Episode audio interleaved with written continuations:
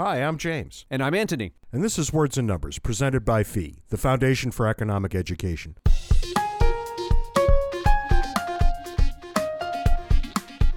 This is the part, Ant, where I ask the unanswerable question. So, what's new and interesting in your world this oh, week? Oh, I have an answer. Yeah, I know, but it's going to suck.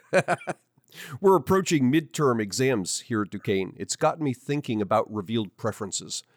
Economists pretty much ignore what people say they want because people almost always say they want things that they really don't. In fact, they often believe they want things that they really don't. What interests economists isn't what people say they want, but what they choose to pursue. We call this revealed preferences. Professors see this every time exams roll around. Students come to my office, they say things like, I really want to do well in this course, or I wanted to study more for this test. But then they go on to list the reasons why they can't or didn't. For example, I wanted to study more for this test, but it was pledge week. Or I wanted to complete the homework, but there was a social the night before. Or I wanted to devote more time to this class, but I had team practice. Most people would hear those sentences and think that the longer is the litany of reasons why the student couldn't complete a task, the more understandable is the student's lack of completion. But economists aren't most people. What economists hear is not a litany of things that stood in the student's way, but rather a list of things the student valued more than completing the task. When the student says he couldn't complete the homework because he had practice a fraternity meeting and had to watch his neighbor's dog, what he just told me is that on his list of priorities, completing his homework is at best number four, and it clearly ranks below watching the neighbor's dog.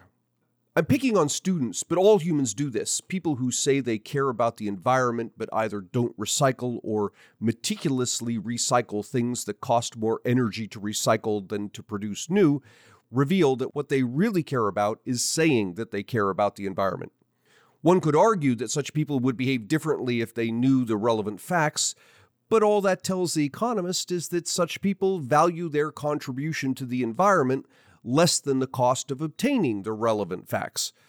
And with Google at our fingertips and plenty of leisure time, the cost of obtaining relevant facts is very low, which makes the value they place on their contribution to the environment lower still. Sometimes people will vehemently deny what their revealed preferences admit.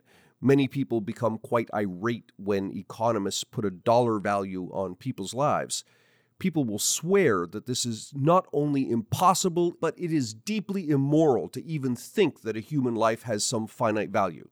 And yet, those same people will choose to purchase less safe cars because the cars are less expensive, revealing that they too place a finite value on human life. And I'll give you an example. In 2018, there were 69 driver and passenger deaths among every 1 million cars but only 32 driver and passenger deaths among every 1 million SUVs. According to AAA, the average annual cost of owning and operating a car is around $8,000, while the average annual cost of owning and operating an SUV is around $11,000. Do the math. If you choose not to buy the SUV because it's more expensive, you've just revealed that you believe your life is worth less than $80 million. Now, you might respond, but wait, I can't afford an SUV, to which the economist will reply, but you could if you lived in a smaller space, if you stopped eating at restaurants, and if you canceled your Netflix, Amazon Prime, and internet service. But here again is that pesky revealed preference. If a person chooses not to live in a smaller space to stop eating out or to cancel his various subscriptions so that he can afford the safer SUV instead of the car, then the person is saying that his life has a finite value. Revealed preference is on my mind not just because exams are rolling around, but also because of the lockdown. The lockdown is going to cost around $15 trillion, making it, after the war on poverty, the second most expensive endeavor our country has ever undertaken. Politicians decided to lock down the country because they proceeded from a false premise that it is worth saving lives no matter the cost revealed preferences indicate that despite our protestations to the contrary, exactly none of us believes that is true. That's revealed preferences in four and a half minutes. On the other hand, you could have gone this way. Two economists walk around a corner and see a busker playing a beautiful violin. One economist looks to the other and says, I always wanted to play violin. And the second economist answers, No, you didn't. Exactly. That's exactly right.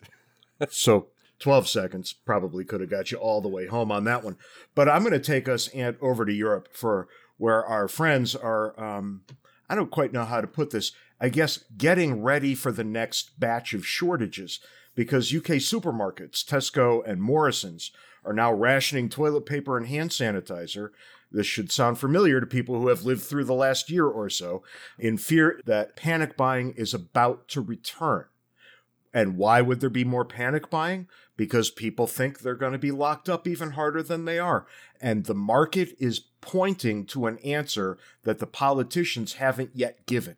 And the market is always right about these things. So I would say if you're living in a place where all of a sudden limits are being put on things that you can buy again, you're about to get hosed. Yeah, you're about to get locked down. You know, that reminds me, there's a pool that runs every election cycle, and you can actually put money on candidates. Well, you're talking about PredictIt, and then there's all. Yeah, of right. course, there's all kinds of other places where you can lay wagers on politics as easily as you can lay them on sports. But economists have looked at this and found that these things are excellent predictors of who's going to win. They're way better than talking head type people who have their own axe to grind, right? You can look at markets and get a good answer. Yeah. It's not always right, but it's more often than not very right. Yeah, because you've got a bunch of people putting their money where their mouths are.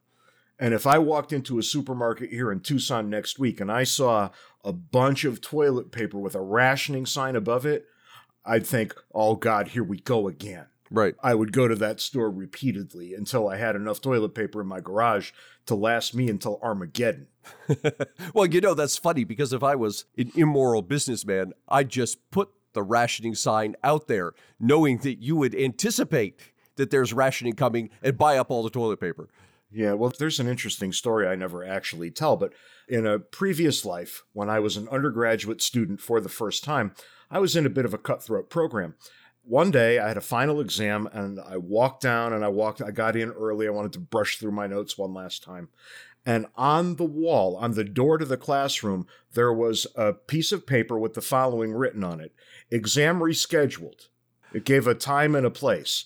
And about a third of the people who walked up to the room looked at it and left. And then the professor walked in, saw it, took it off the wall, threw it away, and gave us our exam, for which there were no makeups. Oh, man. So it was a little on the brutal side, but what can you do? Oh, my God. That's awful. you got to be careful. Be wary of signs placed on doors, I guess, is the real lesson yeah. here. But, and this, of course, brings us to the foolishness of the week. And once again, I'm left to look at our friends from the Democratic Party who have decided through, uh, I guess, Representative Ro Khanna from California, of all places, part of the brain trust of the National Democratic Party, has decided that what we really need to do now is fundamentally, I believe was the word he wanted to use, fundamentally alter the way the Supreme Court is composed. He's decided that he's going to introduce some legislation that term limits members of the Supreme Court of the United States of America. Has he read the Constitution? Well, see, now that leaves us with an uncomfortable set of possibilities. On the one hand, he could have read the Constitution and not cared. On the other hand, he could have not read the Constitution at all. And I defy you to tell me which of those two things is the better option. Because here's what Article 3, Section 1 says. And I feel like I should read this so everybody in the world can know, and maybe everybody out there in listener land can send a link to Representative Khanna's office. Because here's what he missed the judicial power of the United States shall be vested in one Supreme Court and in such inferior courts as the Congress may from time to time ordain and establish. Here's where it gets important. The judges, both of the Supreme and inferior courts, shall hold their offices during good behavior. I think we can kind of stop there. They hold their offices during good behavior. And if you're going to tell me that they're going to term limit them out in 18 years, what magical thing happens in year 18 that we can all point to and say, well, his behavior has gotten quite atrocious? Yeah, but meanwhile, and we've done an episode on this perhaps a year ago this time, Congress has the ability to impeach justices. That they do. And we've reached a point where we tend to think of impeachment as being the response to malfeasance, but the founders intended it as a political tool. Well, not exactly. I would say that that's what it amounts to at the end of the day. I don't think you could find a founder that would say it just the way you did a moment ago. But this idea that we can just tell them that now it's an 18 year job max and then you have to go away is just foolish. Yep. And I don't know how anybody could recommend this without being embarrassed by his own behavior. The Constitution actually matters. To just brush it aside like this is crazy. This is going exactly nowhere. This person is a fool. And more than that, he's a fool in the best instance. And that's as good as it gets. If he's not a fool, if he knows, then he's incredibly destructive and he should be the one impeached. They should get him right the hell out of there. And that they can do. The House of Representatives is the final authority on who gets seated and who doesn't. House members can look at him and say, You're out of here. I wasn't aware of that. Are you saying that the House can remove one of its own members? Yeah. Over the wishes of that member's constituents? Yeah. It's Article 1, Section 5. Probably a section that I've never referred to on this podcast. But here's what you get each House shall be the judge of the elections, returns, and qualifications of its own members, and a majority of each shall constitute a quorum to do business. They determine their own members. So if somebody does something really, really terrible, you know, like ignoring the Constitution of the United States, the rest of the House can look at him and say, yeah, guess what? Go home. Of course, they won't, because that's not in their interest to hold somebody's feet to the fire in terms of following the Constitution. But it could be done literally at any time. And this is typically used when there's been some kind of election hooliganism. If everybody knows that somebody cheated his way to an election, the rest of the House can look at that and say, well, okay, technically, I guess you won, but we're not going to seat you. Or if there's some kind of criminal past that comes up, or if a candidate does something horrific between the day he was elected and the day he was seated, all kinds of outcomes that you would want this mechanism to deal with. And it should be used primarily, I assert, to deal with congressmen who don't care about the United States Constitution. But of course, that would require that you have a majority who do care about it. And you don't have that either. So, what can you do? To help support our podcast making habit, please make your way over to patreon.com slash words and numbers, where for less than a Netflix subscription, you can help to ensure a steady stream of thoughtful weekly commentary on economics, government, and current events. This week, Clark Neily joins us. Clark is Vice President of Criminal Justice at the Cato Institute. His areas of interest include constitutional law, overcriminalization, civil forfeiture, police accountability, and gun rights. Clark is author of Terms of Engagement How Our Courts Should Enforce the Constitution's Promise of Limited Government. Clark, welcome back to Words and Numbers. Great to be back. Thanks. We've spent a number of episodes taking what I think are well deserved pot shots at our legal system and we thought we'd go in the other direction and ask an expert, that's you, what things the Supreme Court has gotten right over the years. And I know that one of the points that you'll want to talk about is Marbury versus Madison, the case of judicial review. And that's probably a decent place to start, given that that, to my understanding, kind of defined the scope of the Supreme Court's powers. In an odd way, the Supreme Court defined for itself its powers. Is that fair? Yes and no. We should start with the text of the Constitution. Article 3, Section 2 of the Constitution states that the judicial power shall extend to all cases and controversies arising under this Constitution. So it's not as if the Supreme Court was trying to decide what its proper role was in a complete vacuum. I would say that that's more than suggested. That text indicates that the branch that is created by Article 3, which is the judiciary, has a certain scope of power, and that power extends to resolving controversies, including controversies between citizens and their government that arise under the Constitution. Well, what else would you call that? A judicial review. And there's a couple of things that people in our audience might not know.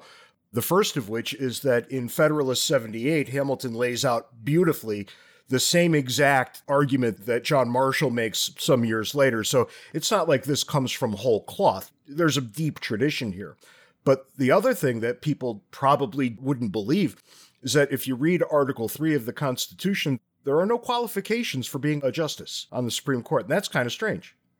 I suppose, in light of the direction that the Trump appointments have been going, we might say that a viable birth would be necessary before you could be eligible to be appointed to the Supreme Court. He's really picking them young for the lower courts, but you don't have to be a lawyer. You don't have to have had any certain amount of experience, unlike the qualifications for president and legislator. There's no age limit. So, yeah, it's wide open. And people have cogently argued that perhaps the Supreme Court would be a better institution if it had a wider variety of background and perspectives among the justices.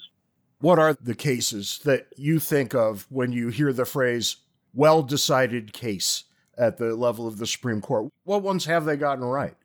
Well, let's take a somewhat controversial one that I think actually is pretty timely, and that's the famous or infamous Citizens United case. This is a case that I don't know what the percentages would be, but I would say most people think that it was wrongly decided, usually because they don't really have a clear understanding of what the case was about. They listen to the propaganda about it. But in fact, and the propaganda they listen to about it is that the Supreme Court held that in the political context, money, campaign finance money is speech. And they didn't hold that.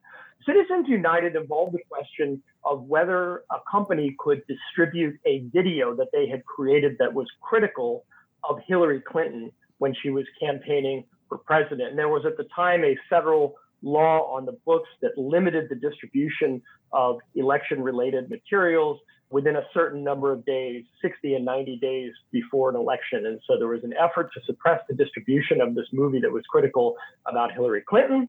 The Supreme Court struck down that portion of federal election law and said there's a First Amendment right for even a private corporation to disseminate this video.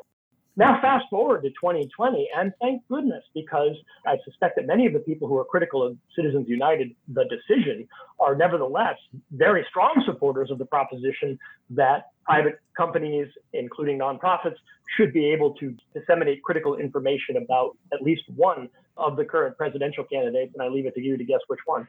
So, how is it that people get that wrong and think that it's about money equals speech? Well, I think in part because the proponents of those kinds of laws have been effective at essentially creating a mythology about what is the real effect of campaign finance laws. And they distill it down to just a very simplistic soundbite, which is that they are trying to get money out of politics, with the very strong implication that the more money there is in politics, the more corruption there is. And of course, the truth of the matter is, and George Will has written about this very eloquently, there's actually not that much money in politics. If you look at the amount of money that we spend, for example, on a presidential election, it's less than we spend on Easter candy every year.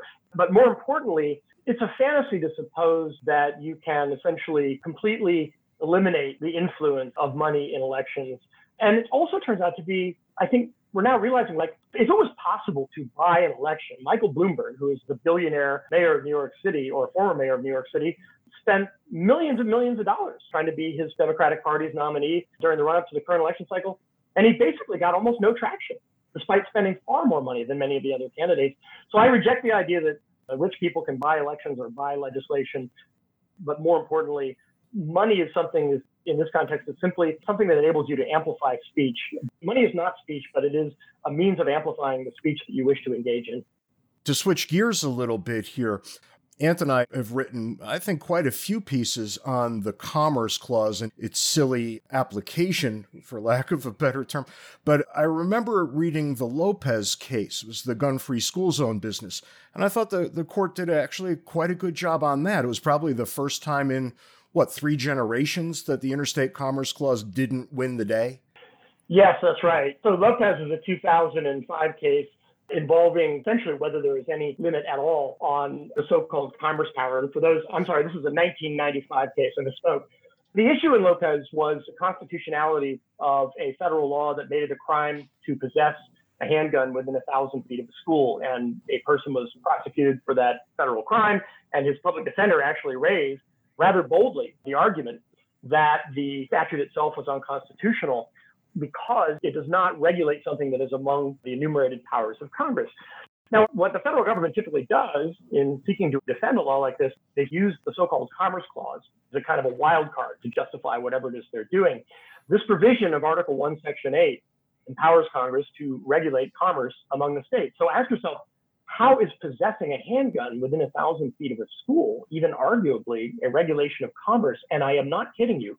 The government's argument was that because school is necessary to educate people to enable them to participate in the economy as workers, if we allow people to carry weapons near schools, it might so distract the children and cause so much anxiety that they wouldn't be able to focus on their studies sufficiently to then go on to become productive members of society. Not only am I not kidding that that was the federal government's argument, but it was signed onto by four out of nine justices. Lopez was a five to four decision. And so four justices bought this theory that that is enough of a connection to commerce, i.e., trying to ensure that school children don't become distracted by the threat of gun violence in schools, that it represents a valid exercise of the federal power to regulate commerce among the states. A rather breathtakingly creative expansion of what was meant to be an enumerated and thus limited power. But to be clear, the majority, five justices, did reject that interpretation and said, no, there are limits to what we will construe as falling within the ambit of the Commerce Clause, and this just doesn't fit my natural inclination at this moment is to start bashing the Supreme Court, bringing up Commerce Clause cases, comparing that to the anti federalist output in 1787 88. We're supposed to be looking at the bright side of things. So let's stay with guns and think about Heller. Maybe that's a nice place to go.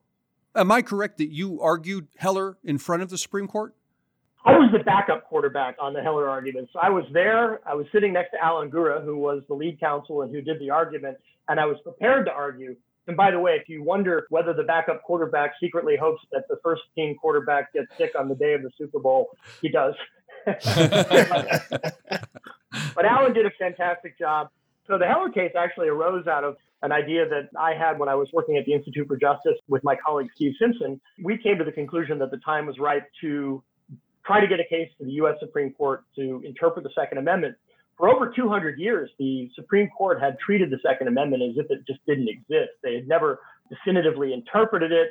There was one case where they looked at it as a case in 1939 where they took a look at it and then just kind of punted. They really didn't give any meaningful interpretation. That was the Miller case. But what the lower courts had been doing was unanimously, the lower federal courts of appeals had unanimously interpreted the Second Amendment as protecting not an individual right to own a gun, but rather a collective right. And as a former Russian major who has been, who went to the former Soviet Union before it dissolved, I'm very aware, as I know you are as well, what a collective right is, and it is nothing. It means nothing.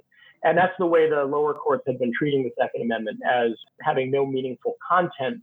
And in 2001, the Fifth Circuit Court of Appeals, which covers my home state of Texas along with Louisiana, and Mississippi, became the first federal court of appeals to buck that trend and to embrace the proposition that the Second Amendment does protect an individual right. This created a split of authority among the lower courts, which is what tends to really get the Supreme Court finally off the bench, so to speak, or off of its butt. We managed to get a civil rights case filed here in Washington, D.C., with some really great plaintiffs. Uh, Dick Heller was actually not originally the lead plaintiff, but because of some pre- procedural developments in the case, he came to be the lead plaintiff, and we were able to present the Supreme Court with the opportunity to either embrace or reject the proposition that the Second Amendment protects an individual right. And as I assume most of your listeners know, in 2008, by a five to four decision written by Justice Scalia for the majority, the Supreme Court said that in fact the Second Amendment does protect an individual right to own a gun, which is absolutely correct. And what we're essentially seeing now is an attempt in the lower courts to work out the application of that principle in the context of a variety of different gun regulations. Unfortunately, there is a sort of a sad epilogue, which is that there's been a massive resistance in the lower courts. And I would say a majority of lower courts are, I believe, interpreting Heller in bad faith deliberately in order to render the Second Amendment as meaningless as possible. It remains to be seen whether the Supreme Court will step in to correct this misbehavior on the part of the lower courts. They've passed up a number of opportunities to do so. Whether that goes on indefinitely is anybody's guess. We're talking about things that you perceive the Supreme Court has gotten right. And I can't imagine that we can have this conversation without talking about freedom of speech. And this has always surprised me because it seems to be the case that anytime the Supreme Court is considering something that touches the First Amendment, all of a sudden across the board, they seem to become staunch defenders of the words of the Constitution. And that seems to fade away as you work your way down through the other amendments. What is it about the justices over time that they seem to be so enamored of the First Amendment, much more so than the others? Great question. I don't know the answer to it, but I'll sort of speculate. I will exercise my right of free speech to speculate about some possible answers. You know, I've written a book called Terms of Engagement How Our Courts Should Protect the Constitution's Limited Government. The issue here is whether the courts are going to take a hard look at a freedom restricting statute or come at it more of as a free pass. And for reasons that we will get into, I think the Supreme Court is particularly inclined to be engaged when it comes to First Amendment issues. I think for a couple of reasons. First, the text of the First Amendment is so unambiguous. It says that Congress shall make no law infringing speech or the freedom of the press, et cetera. So those are clear and unambiguous terms. That's helpful. It's helpful to have such a clear textual expression. Yeah, but we have those same clear and unambiguous terms in the Second Amendment. Well, keep in mind that the Second Amendment has the so-called prefatory clause that says that a well-regulated militia being necessary. So you get, you know, there's at least room to argue there's some ambiguity in the Second Amendment. There's no room to argue that there's any ambiguity in the First Amendment. That I think is very helpful. Second, think about the kinds of people who become Supreme Court justices and what they have done throughout their entire lives. What is their stock in trade? Their stock in trade is writing, sometimes speaking, but primarily writing. That has been the defining essence of their professional life has been expressing themselves. And so some people hypothesize, and I think there's something to this, that they are particularly sensitive to an activity that has been the defining feature of their professional life. And then third, I think you don't have to be a rocket scientist to understand how essential the ability to speak and think freely are in any country that's going to call itself free or in any country that purports to be a liberal democracy. You know, a good friend of ours, James Stacy Taylor, has one of the best things I've ever heard, and I'm going to steal it from him right now with attribution. I've seen him say this, and I think you've seen him say this many times. He'll get up in front of a bunch of students and he'll say, I have many beliefs. I know that some are mistaken, but I don't know which ones. That is true of every single one of us. And the only way, the only way that we can correct the things about which we are mistaken is to be able to freely exchange ideas with other people. On some level, I think that the people who become Supreme Court justices get that. Perhaps through different frameworks, perhaps through different philosophical traditions, but virtually everybody, I think, who has been confirmed to the Supreme Court throughout our history, with perhaps just a couple of exceptions, recognizes the absolutely indispensable role that free expression plays in the civic life of a liberal democracy like ours. It's interesting because Ant went straight to speech and you went straight to speech, and that's indicated in the text of the First Amendment, so fair enough. But somewhere along the way, speech and expression got pretty well conflated. And given the president that we now have, it's no surprise that you hear him and some of his sycophants saying things like burning the flag should be illegal, right? Things like this. And we have rulings on that sort of thing. I'm thinking more specifically of Cohen versus California, where a gentleman was wearing a jacket that said F dash dash dash the draft in a courthouse and was promptly arrested. So maybe you could walk us through the expression side of this coin. That's a great point. We all understand what speech is. That's not too hard to get right, but the Supreme Court has expanded the scope of what's protected to include expression. And I think we should talk about the flag case because this is a case in which my home state of Texas made it a crime to burn an American flag. I haven't read the Texas statute in some time, but you could burn it respectfully as a way of disposing of it. What's interesting here is that the court just barely got this one right. This was a five to four case from 1989. And what was amazing to me, I frankly was fairly shocked that it's not unanimous because why? Because the whole point, the thing that makes flag burning so powerful and so offensive to so many people is precisely the fact that it is an expressive act. And we don't let the government pick and choose what forms of expression it will allow and which ones it will not based on their content or based on the attitude that that expression takes towards government. That burning of a flag is absolutely an expression of contempt for something, for the country.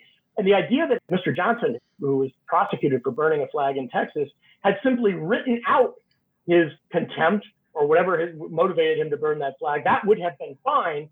But using the arguably far more powerful avenue or mechanism of burning a flag to express his feelings, the idea that that wouldn't be protected, I think, is quite surprising. Now, keep in mind that the text of the Constitution does protect speech. It does not expressly protect expression, but I think the Supreme Court quite correctly has interpreted the word speech in the First Amendment quite broadly to include all forms of expression and has erred on the side of finding that a particular thing is expressive, up to and including, by the way, what we sometimes euphemistically refer to as exotic dancing. So the Supreme Court has even held that taking off your clothes while dancing on a stage to music, it falls within the ambit of the First Amendment. I think reasonable people can disagree about whether that case was correct or not, but it does illustrate the Supreme Court's propensity to err on the side of finding that things are covered by the First Amendment. James took us from speech to expression, but the Supreme Court goes further and am I correct? It protects silence as well oddly as a form of speech. well, right. There is this doctrine of compelled speech, and the Supreme Court is fairly protective of your ability not to be forced to say something. The famous case here is called West Virginia v. Barnette, which is one of these Pledge of Allegiance slash flag salute cases. In Barnette, it was a flag. In the case that it overturned, which was called Gobitis, I think it was a Pledge of Allegiance. But these are cases in which people, I think in both cases, Gobitis from 1940 and Barnette from 1943 involved school children whose religious doctrine forbade them from saluting a flag or taking the pledging the oath. And initially, the Supreme Court upheld the law in the Gobitis case and said, well, government wants to require a certain basic level of citizenship when kids are in public school, it can do that. But just three years later, I think not coincidentally, after we had been involved in World War II for over a year, the Supreme Court turned on a dime and said, no, this is not permissible to force children to salute a flag or take an oath of allegiance. And there's a very famous passage by Justice Jackson that is very much worth quoting because it's very famous. If there is any fixed star in our constitutional constellation, it is that no official, high or petty, can describe what shall be orthodox in politics, nationalism, religion, or other matters of opinion, or force citizens to confess by word or act their faith therein. I think that's probably one of the most important passages in all of Supreme Court case law. And that is a shining example of the Supreme Court getting it right. I think that is the top of my list, actually. It's, I think, by a comfortable margin, my favorite thing that any justice ever wrote down. You said earlier, as we started down this path, you said that, well, sometimes your right not to speak is protected. And maybe we could just take a few seconds to go negative here when is your right to remain quiet not really your right to remain quiet? One area where we've seen it is in labeling, labeling of various products, including foodstuffs. There's a whole web of regulations that require various disclosures, right down to the level of, for example, there's a requirement that people who sell certain kinds of meat have to disclose if any of the meat in a given package came from animals that were raised outside of the United States. And with beef, at least, it'll often be the case that these animals were raised in Mexico, but then were transported to the United States for slaughter and distribution. And this is a rather obvious and blatant attempt by producers within the United States, all of whose product comes from domestically raised animals, to essentially suggest that animals that come from outside the United States, including from Mexico, are inferior in some way they kind of want to force their competitors to put that right out there on your packaging. Hey, I've got some beef in here from a cow that was raised in Mexico. And so the DC Circuit Court of Appeals, which is one step below the Supreme Court, actually upheld that and said that that is a permissible requirement to force the seller of a particular kind of meat product to advise the public where the meat came from. We're seeing similar things with genetically modified organisms, GMOs. There are requirements that you have to disclose whether or not the food has GMO in it oftentimes these are very cynical attempts by one segment of a market to force another segment of a market to make disclosures that the proponent of these regulations thinks will harm their competitive position in some way. And I wish the courts were more protective than they have been. But on balance, to recap the whole discussion about the First Amendment, this is probably the one area of the Constitution in which the courts have gotten the highest rate of correct decisions and demonstrate the highest level of engagement. One of the topics that I know you have an opinion on fascinates me also, and that's compulsory vaccination. Because, from an economic standpoint, spreading disease looks almost identical to polluting. And we understand in economics that pollution is a negative externality and that there's a proper role for government in preventing this sort of thing. I understand the economic arguments, but I've never heard the legal arguments. So what we're talking about here would be a state law that requires people to be vaccinated under certain circumstances. The leading case is called Jacobson versus Massachusetts. It's a 1905 case in which the Supreme Court upheld the constitutionality of a Massachusetts law that compelled vaccination for various diseases. And I think it's important for us to keep in mind that context, the timing of this. The discovery of the germ theory of disease and the invention of vaccines was arguably one of the most significant developments in all of human technology. Let me just give you one, I think, incredibly moving statistic. Throughout most of human history, up until the advent of modern medicine, including specifically vaccines, across cultures. It almost didn't even matter which culture we're talking about and really what your socioeconomic status was. The likelihood that a child would die before the age of 10 was about one in three. So if you're a parent, you're going to lose about a third of your kids. And it doesn't matter whether you're in Han, China, or you're French royalty. That was just a pretty fixed rate. The likelihood that you will lose one of your children today, at least in a developed nation like ours, is about one in a hundred thousand. So we go wow. from a one in three chance of losing a kid to a one in a hundred thousand chance. And most of that, most of that work is being done by our ability to combat infection. And a lot of that work is done by people being vaccinated. And so that was an immense step forward for humanity. And what the Supreme Court essentially said in Jacobson was that it is within the power of the state to require people to be vaccinated. There's no other way to suppress epidemics and the amount of good that is done when everybody is vaccinated is immense. But they left a kind of an interesting caveat, I think a very wise and sensible caveat, which was nevertheless, if you as an individual can show that a particular vaccine would be uniquely harmful or hazardous to you, then the requirement to be vaccinated is not non-negotiable, not set in stone.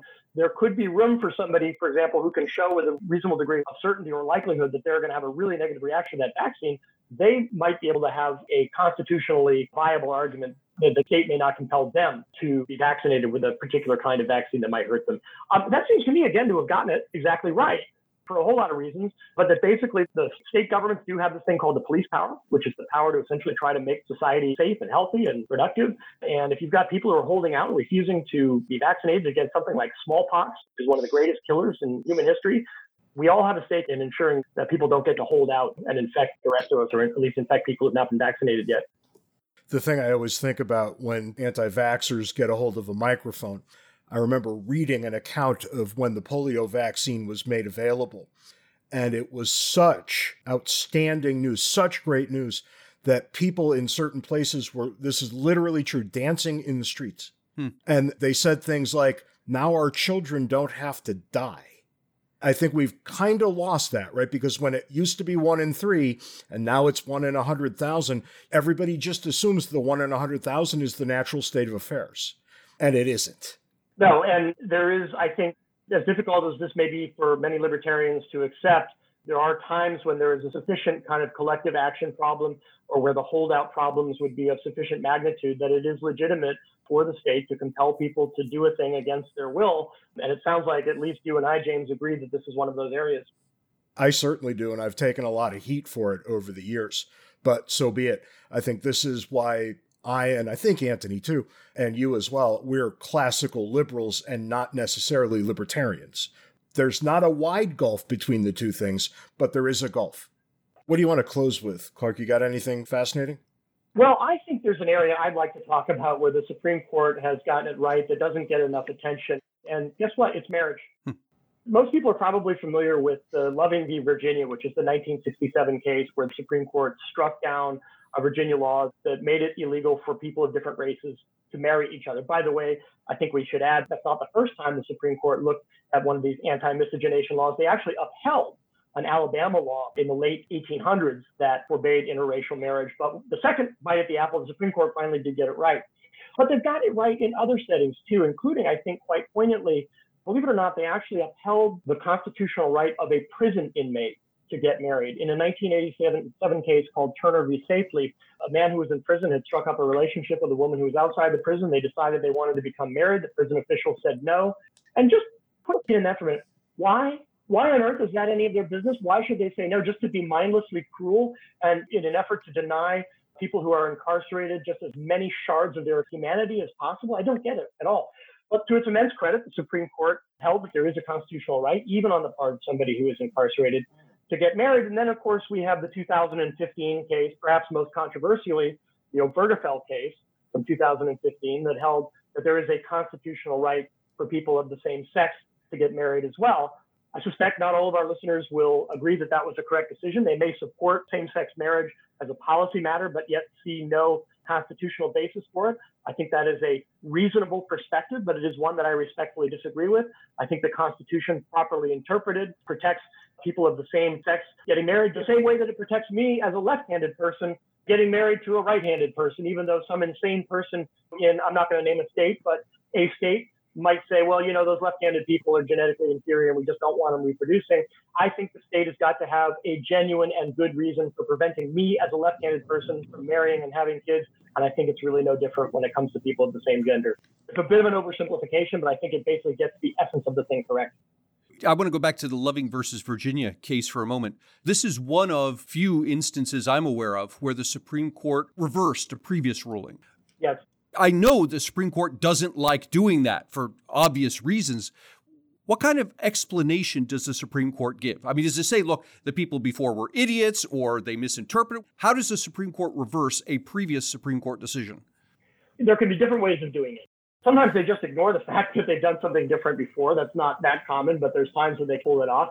But other times they simply recognize that their initial understanding of a provision like the Equal Protection Clause was really not faithful to the meaning, to a complete and full understanding of that provision. Let's give an example. The Supreme Court, for at least the first, I don't know, 100 years or so after the ratification of the 14th Amendment, which happened in 1868, more or less treated the Equal Protection Clause as if it didn't particularly speak to or include women. And for example, there was actually a case, and it's got a very difficult name to pronounce. It's basically Goesaert, G O, I think E S A R T. There's a lot of Michigan that just said that women can't be bartenders. And you could imagine some of the subtext there and probably some of the things that were in the minds of legislators when they passed it law, and the Supreme Court upheld it. Said the state of Michigan just doesn't want women to work in certain professions. That's fine.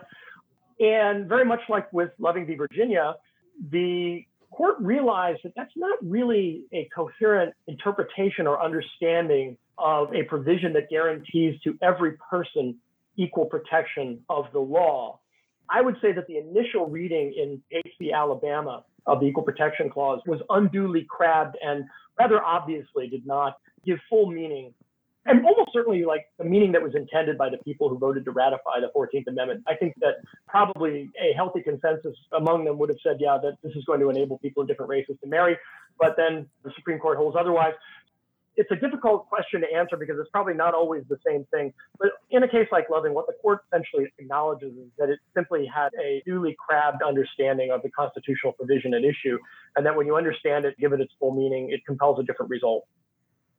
Clark, thanks for joining us. Next time you come along, I think we have to get back to normal with the dumpster fires that you typically discuss. but this was interesting, at least for one day.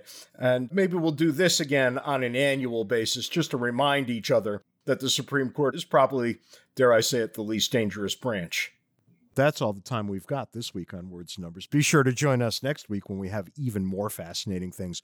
Until then, follow us on Twitter. The handles are in the show notes. Send us email. No. Words and Numbers Nope. podcast Nope. at gmail.com. Don't send email. Do not send Send lots of email. God. And join the Words Numbers Backstage Facebook group. You should all join if you haven't. It's actually fun. Find us on Patreon where you can donate to our habit of making podcasts. Our habit of making podcasts. And for crying out loud, just be nice to each other. It doesn't take much. Please just try it for a week. Get back to us. Have a great week. See you next week, James.